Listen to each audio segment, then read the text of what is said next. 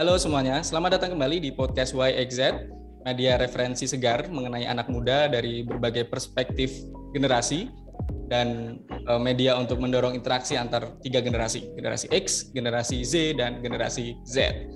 Nah, uh, teman-teman semua, pendengar maupun penonton, uh, pandemi sudah hampir dua tahun di dunia. Kalau di Indonesia mungkin sudah satu setengah, kurang lebih satu setengah tahun lebih ya. Dan dampak pandemi bagi semua sektor itu sangat signifikan dan salah satu dampak pandemi yang jarang kita diskusikan adalah dampak pandemi terhadap remaja, terhadap anak muda terutama generasi Z yang muda nih gitu. Nah, eh, dampak pandemi sendiri kalau kita lihat gitu terhadap remaja tidak hanya berpengaruh terhadap kesehatan fisik gitu, tapi juga terhadap kesehatan mental jika normalnya remaja itu kan lebih banyak menghabiskan waktu bersama teman, kemudian melakukan aktivitas di sekolah, kini mereka harus terpaksa berada di rumah dalam waktu yang tidak tentu kapan selesainya meskipun sudah ada tanda-tanda ini akan selesai gitu. Tapi juga pandemi ini juga memaksa remaja untuk dijauhkan dari interaksi sosial gitu. Uh, interaksi sosial fisik, kemudian edukasi yang normal uh, dan mereka akhirnya melewatkan momen-momen yang mereka tunggu-tunggu, misalnya menonton pentas seni, kemudian sekolah, atau sekedar bertemu dengan teman-teman gitu. Nah, eh, remaja jadi banyak berinteraksi dengan media online, media sosial, kemudian game online, Netflix, yang menjadikan mereka terisolasi dengan dunia luar dan teman-temannya. Nah, hari ini kita sudah kedatangan dua teman saya, ada Mbak Nia dan Mbak Rini yang akan ngebahas hal tersebut gitu. Yang akan ngebahas dampak pandemi terutama bagi remaja. Kita akan mencoba mendiskusikan bagaimana remaja selama pandemi dan uh, dari perspektif orang tua dan psikolog. Tuh, dari orang tua ada Mbak Nia. Uh, silakan Mbak Nia mungkin memperkenalkan lagi kepada pada para pendengar dan penonton. Keseringan ya. Uh, Oke, okay, halo saya Nia. Saya uh, sehari-hari itu ibu dari seorang untungnya satu orang aja ya satu orang remaja berusia 17 barusan dia 17 lalu kalau dari pekerjaan saya sehari-hari uh, konsultan dan coach juga gitu gitu Mas Edo terima kasih Mbak Nia baru ini mungkin boleh perkenalan ke teman-teman aktivitasnya apa okay. gitu. Oke, terima kasih Edo. Salam kenal teman-teman semuanya. Uh, perkenalkan nama saya Rini. Profesi saya saat ini adalah seorang psikolog dengan minatnya di klinis. Dan saya mantan remaja mungkin ya, Mas Edo ya, beberapa tahun yang lalu gitu. Jadi semoga bisa kita ngobrol-ngobrol malam ini dan uh, apa ya membahas secara lebih mendalam lagi tentang dampak pandemi bagi remaja. Oke, terima kasih Mbak Rini. Kita berdua mantan remaja tapi belum jadi generasi X atau belum seusia sebagai generasi X gitu ya mantan remaja tapi masih susah move on gitu ya dari iya, betul, betul, remaja.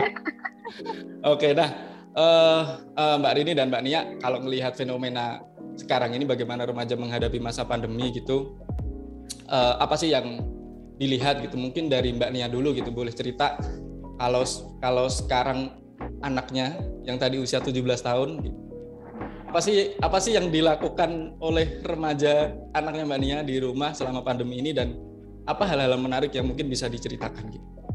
Ya, uh, mungkin umum dulu ya, uh, mungkin uh, saya coba cerita sedikit dulu. Jadi kalau anak saya itu kan karena masih sekolah ya, jadi dia dari jam 7 sampai jam 12 itu sekolah online, tapi lalu dilanjut dengan istilahnya tuh luring gitu ya.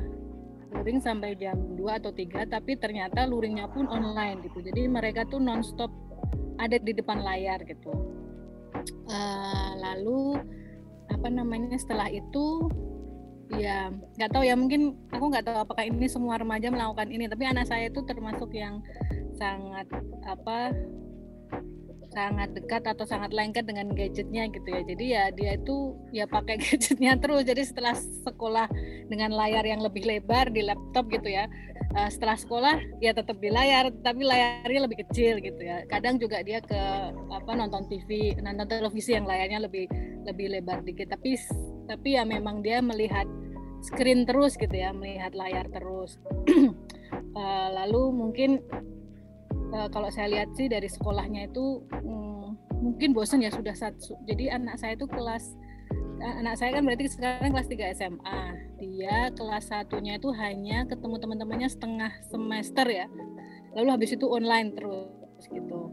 Nah yang paling yang paling mungkin saya lihat ini ya saya kasihan gitu ya lihat dia kalau dulu biasanya kelas 2 SMA itu kan masa-masa kita ini ya uh, explore banyak gitu ya yang suka leadership suka mencoba leadership itu terus ikut osis terus banyak kegiatan-kegiatan osis gitu kan dari panitia ini panitia itu. Nah ini kan nggak ada sama sekali gitu. Jadi uh, ya udah kelas 2 nya tuh berlalu begitu saja gitu di rumah terus gitu.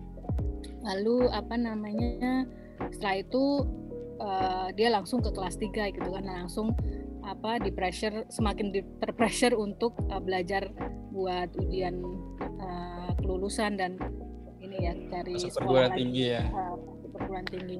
Nah kebetulan anak saya tuh termasuk anak yang introvert gitu ya. Mungkin karena apa ya kedua orang tuanya introvert semua dia nggak bisa tiba-tiba ekstrovert. Jadi dia itu orang yang emang susah reach out temannya apa susah memulai gitu. Dia agak agak nggak bukan nggak tahu ini nggak seneng atau emang nggak terbiasa nggak berani untuk reach out temannya gitu. Jadi semakin dia nggak ketemu teman sehari-hari gitu ya di di apa entah di kelas atau di aktivitas yang lain ya udah dia sendirian dan dia sama kami aja berdua gitu sama orang tuanya aja. Dan apa yang menarik adalah saya melihat dia dua kali breakdown gitu ya tiba-tiba dia apa nangis gitu apa namanya uh, tidak tahu apa yang terjadi tapi tiba-tiba menangis ya terus kemudian uh, pasti yang keluar duluan itu ada kesalahan-kesalahan dirinya atau kesalahan orang tuanya gitu ya. Ada konflik biasa orang tua dan uh, anak. Tapi ternyata setelah mungkin setelah didalami lagi saya tanya-tanya kayaknya dia mungkin stress out gitu karena di rumah terus bener-bener nggak ketemu temannya dan dia juga nggak sering memulai percakapan dengan temannya lewat WhatsApp atau lewat media-media gitu tuh enggak gitu ya nggak terlalu sering. Itu sih dok. Jadi itu ya maksudnya uh, sedih aja lihat lihat mereka yang kita kan bisa nemenin saya sih kami sih dengan senang hati sebenarnya dia di rumah terus jadi ketemu ketemu anak terus gitu ya ngobrol banyak tapi kan uh, dianya sendiri mungkin perlu seharusnya mungkin perlu teman-teman sebayanya daripada orang tuanya. Uh, sedih juga ya negerinya nggak kebayang kalau aku dulu kayak gitu gitu kalau Mbak Rini melihatnya gimana Mbak? Mungkin Mbak Rini punya pengalaman berinteraksi dengan remaja selama pandemi ini gitu. Uh, apa yang Mbak Rini lihat dari fenomena bagaimana remaja menghadapi pandemi secara umum dulu gitu? Oke, baik. Uh, terima kasih ya Do untuk pertanyaannya. Pengalaman dengan remaja saat menghadapi pandemi ada beberapa ya sebenarnya uh, remaja yang memang sengaja mencari layanan psikologi gitu untuk mengatasi masalah burnout dengan SFH-nya gitu ya, school from home, atau misalnya masalah dengan tugas yang begitu banyaknya gitu kan ya, entah kenapa begitu uh, semua pembelajaran di kelas itu dipindah yeah. ke media digital, kayaknya tuh uh, guru mungkin masih belum ketemu ya gimana pola yang tepat atau strategi yang tepat, akhirnya lebih banyak masih tugas dan tugas lagi tugas lagi buat anak-anak gitu. Dan remaja ini banyak yang mengalami burnout karena kayak uh, bingung tugasnya banyak banget sementara proses belajarnya itu kualitasnya kurang gitu karena dilakukan secara online. Udahlah mereka uh, kalau proses belajar belajarnya berkurang kualitasnya kan otomatis pemahamannya juga jadi berkurang ya do ya? Akhirnya kan otomatis jadi merasa lebih tertekan gitu merasa terpressure dengan tugas yang banyak pemahaman kurang gitu. Akhirnya di situ banyak yang mengalami entah mental breakdown ataupun burnout gitu.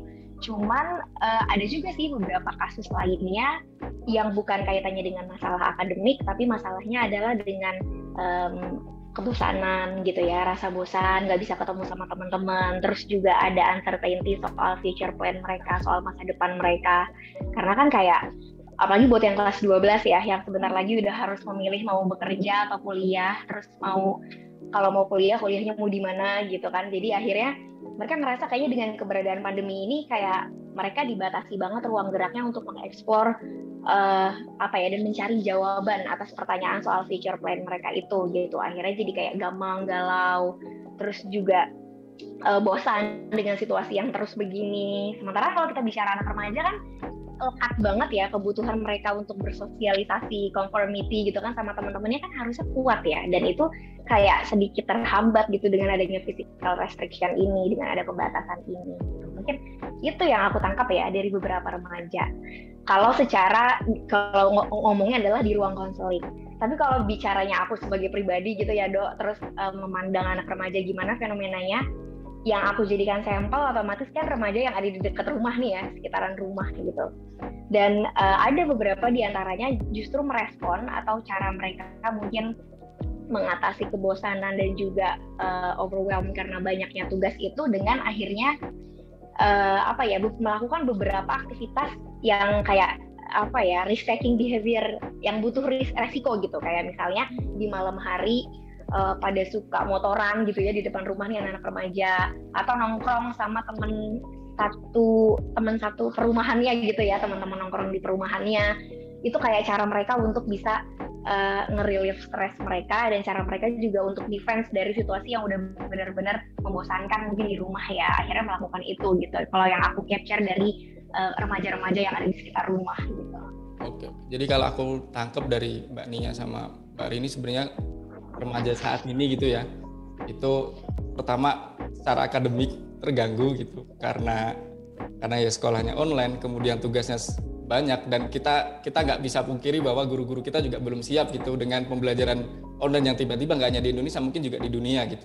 Ditambah lagi kebosanan ditambah lagi kebosanan rutinitas yang harusnya mereka berinteraksi dengan banyak teman punya aktivitas-aktivitas yang menarik kalau dulu aku bayangin waktu SMA kan kelas 2 itu beneran kalau nggak ikut OSIS, ikut pen, pokoknya aktif di pensi, kemudian aktif di apa namanya di UK, UKM itu kalau di ini ya, di ya di unit-unit ekskul uh, ya, di ekskul gitu. Kemudian sekarang harus di rumah gitu.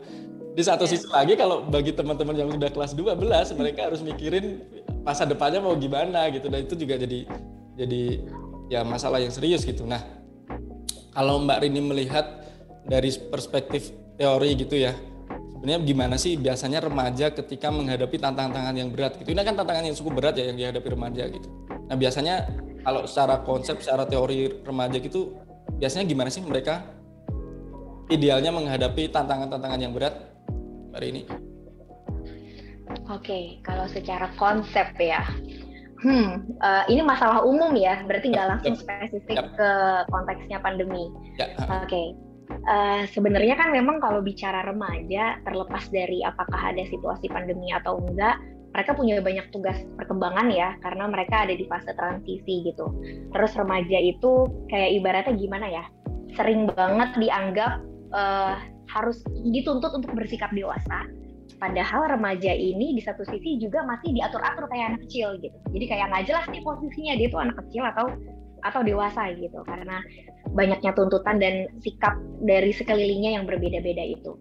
Terus belum lagi tugas-tugas perkembangan kayak di sini mereka mengenal yang namanya cinta gitu kan ya mulai pacaran kayaknya um, apa ya peers itu lebih lebih penting buat mereka daripada keluarga mulai merasa bahwa mereka bisa menciptakan circle mereka sendiri yang aman dan sebagainya gitu. Nah uh, di mana di dalam circle itu nanti akan ada banyak tuntutan-tuntutan tuh dari teman-temannya misalnya untuk mengikuti gaya hidupnya, untuk bisa mengikuti uh, cara mereka berinteraksinya dan sebagainya. Jadi kan pressure itu memang banyak bagi remaja terlepas dari ada pandemi atau enggak. Nah, kalau secara konsep biasanya cara para remaja ini mengatasi situasi yang stressful itu uh, paling sering pertama adalah dengan distraction. Distraction itu adalah dengan mencari pengalihan gitu ya. Jadi uh, kalau bicara remaja itu kan sebenarnya remaja itu kemampuan kognitifnya sudah jauh lebih matang daripada anak-anak masih kecil gitu ya. Jadi otomatis ketika mereka menghadapi masalah, mereka udah bisa tuh interpretasi. Menurut saya masalah ini itu adalah sesuatu ancaman atau sesuatu yang uh, menjadi challenging gitu ya, tantangan buat saya terus mereka juga udah bisa interpretasi sejauh mana sih kekuatan diri saya bisa mengontrol masalah ini gitu ya. Itu mereka udah bisa melakukan proses refleksi dan bertanya ke diri sendiri soal masalah itu. Nah dengan kemampuan kognitif yang sudah mumpuni ini kadang remaja melakukan distraksi-distraksi yang juga sifatnya kognitif gitu. Kalau anak kecil itu kan misalnya uh, kalau dilarang gitu ya. Misal masalahnya apa sih? Dilarang beli mainan sama orang tuanya terus nangis gitu. Kalau anak remaja uh, jarang yang langsung memberikan reaksi gitu ya. Secara emosi ditunjukkan pada saat misalnya menghadapi tekanan tapi bisa menggunakan distraksi secara kognitif.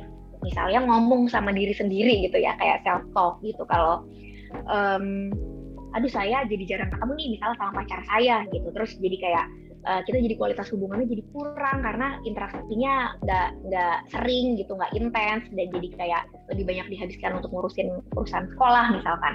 Akhirnya mereka mendistraksi lewat pikiran mereka. Mereka mikirin mungkin mereka akan mengalihkan pemikirannya dengan berpikir bahwa um, apa saya udah nggak cocok ya? Apakah saya harusnya putus aja ya? Itu berarti distraksi secara kognitif. Mereka uh, mendistrak satu hal nggak bisa ketemu dengan memunculkan pernyataan-pernyataan lain di dalam pikiran mereka. Atau distraksi lainnya ya secara aktivitas misalnya ngalihinnya dengan main games gitu ya itu kan distraksi. Atau misalnya tidur rebahan gitu itu juga distraksi pengalihan dari uh, sebenarnya masalah apa yang sedang dihadapi Terus secara konsep yang juga ada kecenderungan ya digunakan sama remaja untuk menghadapi uh, sebuah tekanan atau situasi yang stressful itu adalah dengan uh, support seeking ya, mencari bantuan dari uh, lingkungan atau support sistemnya dia. Tergantung nih mereka melihat support sistemnya itu siapa, apakah keluarganya seringnya sih biasanya didominasi sama teman-temannya ya entah curhat misalnya melalui chatting atau telepon atau video call gitu tapi intinya adalah support seeking nah nggak semua support seeking itu tuh kayak directly mereka minta dengan curhat kadang uh, support seeking ini dilakukannya adalah dengan kayaknya minta dukungan untuk uh, jadi kayak distraction dicampur sama support seeking. Mereka ketemu teman mereka atau ketemu secara virtual gitu ya atau lewat telepon atau apa, apa. tapi nggak curhatin langsung exactly problemsnya gitu. Tapi yang mereka lakukan adalah distraction, mengajak temannya untuk mencari pengalihan gitu. Pas gibah gitu ya, ngomongin orang atau apa, tapi intinya adalah melalui support seeking mereka melakukan distraction gitu. Terus yang terakhir terakhir adalah dengan problem solving gitu. Memang mereka fokus ke problemsnya apa, terus apa yang bisa mereka lakukan dengan problemsnya. Itu adalah beberapa strategi yang common ya dilakukan sama uh, remaja pada umumnya saat menghadapi situasi-situasi yang distress atau stressful gitu. Mbak Nia melihat itu nggak Mbak? Di rumah? Uh, iya ya dari penjelasan Mbak hari ini tadi jadi ingat uh, tadi waktu saya cerita soal dia breakdown itu itu muncul dari dia merasa tertekan memang. Jadi uh, ternyata apa soal tuntutan itu. Jadi waktu itu sebentar saya ingat ya.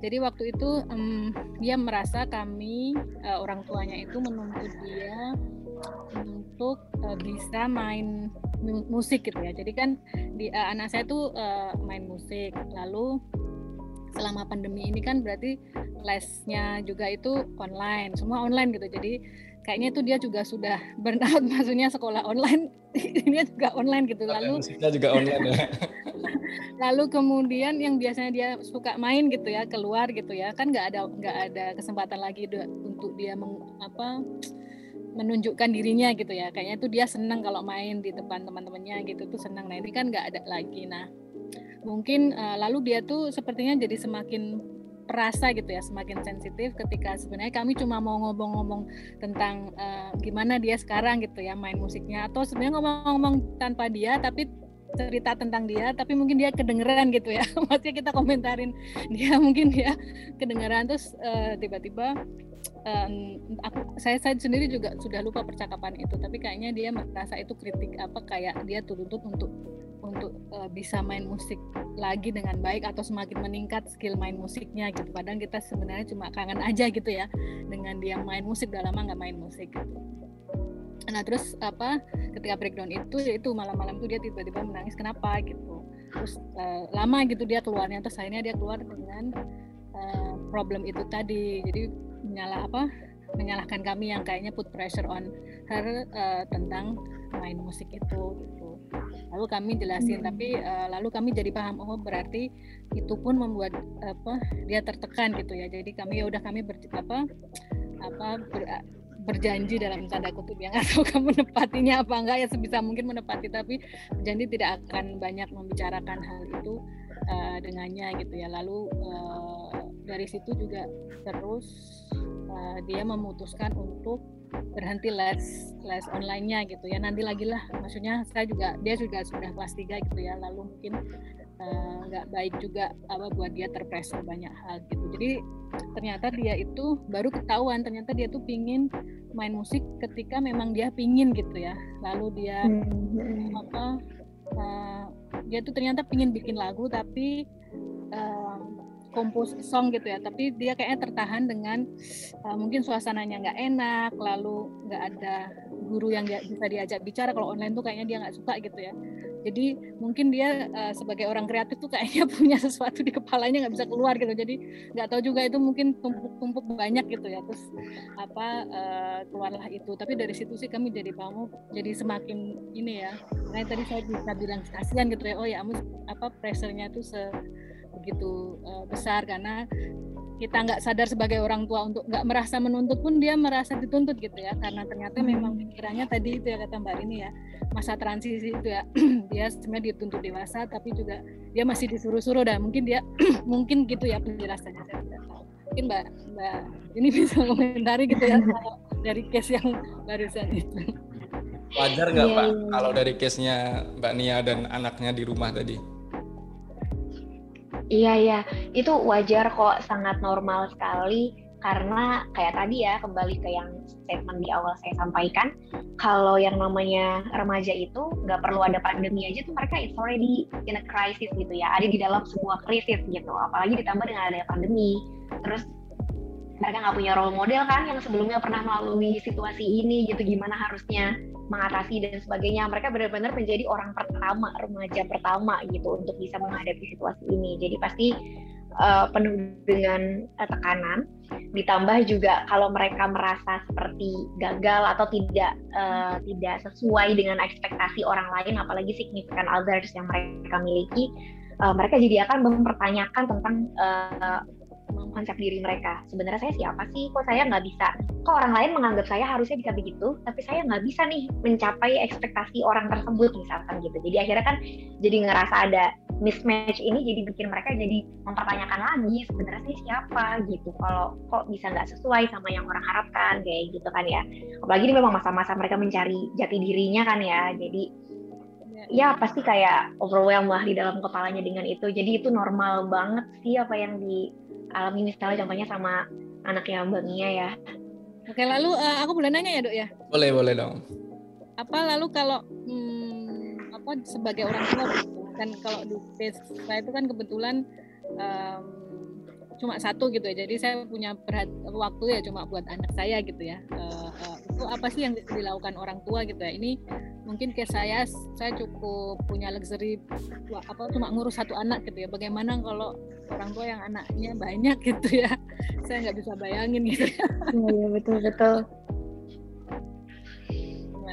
sebenarnya sama-sama belajar ya mbak pasti aku juga tahu apa sih ada banyak hal juga yang aku nggak tahu di lapangannya seperti apa gitu kan ya dalam menghadapi remaja Cuman memang kan seringnya nih uh, yang dikeluhkan atau yang dipertanyakan adalah kemudian bagaimana nih kita ngetrit anak kita gitu dengan situasi dia yang kompleks gitu ya dengan semua proses yang dia hadapi. Nah, biasanya sih uh, jawaban pertama pastinya yang mau kita sampaikan adalah dengan uh, yang biasanya kita sampaikan adalah dengan kita coba melakukan proses kayak introspeksi gitu ya tentang bagaimana kita interaksi dengan anak kita. Interaksi apa sih yang selama ini dibentuk dengan anak kita gitu dengan remajanya kita? Apakah sebenarnya kita juga inkonsisten? Uh, ada masanya di mana kita menuntut mereka untuk menjadi dewasa, bertanggung jawab, uh, menyelesaikan masalahnya sendiri. Tapi ada situasinya juga di mana kita menyalah-nyalahkan mereka dan mungkin um, mengevaluasi mereka seakan-akan mereka masih anak kecil yang masih sangat dependen sama kita gitu. Itu kan sebuah inkonsistensi inkonsistensi dalam bersikap ya. Karena jadi kayak ini gimana sih kemarin disuruh tanggung jawab tapi pas saya coba ambil sesuai dengan cara saya dimarahin misalkan kayak gitu.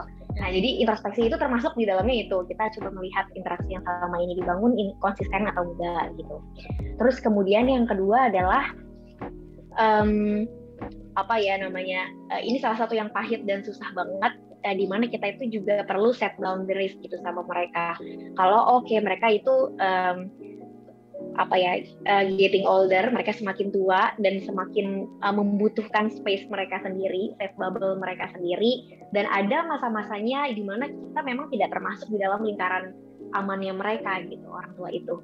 Uh, karena mereka punya kebutuhan akan autonomi. Mereka mau merasa mereka itu independen loh. Mereka bisa dan punya kontrol atas diri sendiri. Nah dalam situasi itu untuk pemenuhan kebutuhan itu kadang-kadang orang tua kayak kayak nggak mereka harapkan ada di safety bubble mereka gitu uh, di dalam beberapa situasi. Nah ini nih kadang yang susah buat diterima gitu karena yeah. kita masih maunya kan ya kita maunya tuh kayak ya udah kita kan orang tuanya yang paling tahu. Rela ya pak ya. Gitu kan ya, iya jadi kayak ya saya maunya tahu apa yang terjadi sama anak saya semuanya kalau bisa gitu segala hal. Sementara itu sekarang udah udah ada masanya di mana itu dibentuk di set gitu ya batasannya. Dan lebih baik lagi kalau komunikasinya terbuka uh, boundaries itu batasan itu kita yang komunikasikan bareng sama anak gitu. Jadi si remaja dan kita sama-sama menyepakati urusan mana yang kita nggak boleh ikutan nih sama urusan mana yang kita boleh kok terlibat di dalamnya. Jadi diskusi bareng lah sama anaknya gitu terus uh, yang ketiga adalah uh, kita salah seringnya nih ya kita sebagai orang tua itu kadang saat misalnya berkonflik sama anak atau anak punya masalah terus kita mau coba masuk ke sana gitu mendengarkan kadang susah untuk tidak mengevaluasi atau menanyakan kenapa. Misalnya kenapa sih kok kakak ngerokok? Gitu kan kamu udah bilang itu nggak sehat misalnya gitu.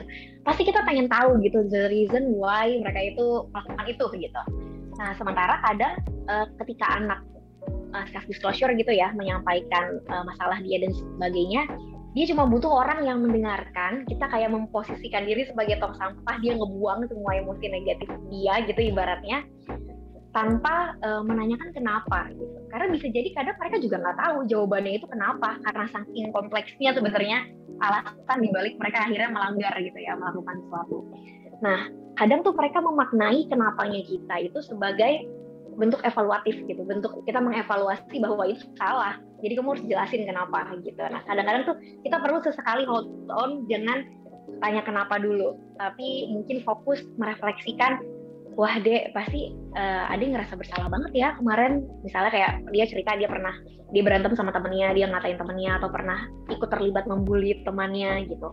Instead of kita nanya kenapa kita refleksiin kalau wah sekarang pasti kamu ngerasa nggak nyaman ya nggak enak gitu sama uh, situasinya sama teman kamu gitu karena kamu terpaksa melakukan itu misalkan. Jadi kita refleksi konten dan emosinya gitu. Itu beberapa sih yang bisa uh, mungkin dilakukan gitu yang mana itu susah pasti real, realitanya gitu ya. Karena kalau sekarang kan bicara nggak berhadapan langsung nih sama remajanya kita bisa tenang emosinya. Tapi kalau langsung berhadapan langsung sama situasinya kan kita pasti agak trigger juga secara emosi gitu ya mbak ya. Kayak ah serius? Anak saya ngelakuin ini gitu kan. Jadi akhirnya kondisinya nggak tenang untuk bisa melakukan yang tadi itu semua jadi agak susah juga biasanya. Iya, ya, emang aku yang sebagai kakak ke adik aja yang generasi Z kadang juga susah gitu untuk merelakan itu gitu kan. Kadang harus tahu ya, terus ya, pinginnya tahu bener. terus gitu ya. Apa iya. sih? Emang kamu lagi apa sih? Ya pingin bantu sebenarnya gitu. Iya iya. Ya, kadang memang harus ada harus di let go gitu ya. Ya udah nggak usah diulik-ulik dulu. Itu apalagi saya orangnya iya. ingin tahu gitu ya. Susah. Oke okay, oke. Okay. ya ya ya sip sip. Thank you penjelasannya mbak oke okay, uh, eh, mbak Rini kalau kita ya, coba balik ke uh, pandemi gitu dengan kondisi saat ini gitu. Uh, kita tahu bahwa ini tantangannya makin berat gitu ya kalau bagi remaja gitu. Udah nggak pandemi pun tadi kalau Mbak Rini bilang nggak pandemi pun masa krisis remaja itu adalah tantangan yang cukup berat gitu apalagi sekarang di kondisi pandemi gitu. Nah, hal penting apa sih dari remaja ini yang hilang di di saat pandemi gitu? Menurut Mbak Rini, apa ya apa hal penting dari kondisi remaja meskipun tadi sempat disinggung gitu uh, yang yang hilang di masa pandemi yang yang yang mungkin bisa kita kita usahakan atau kita bantu sebagai orang tua atau sebagai orang dewasa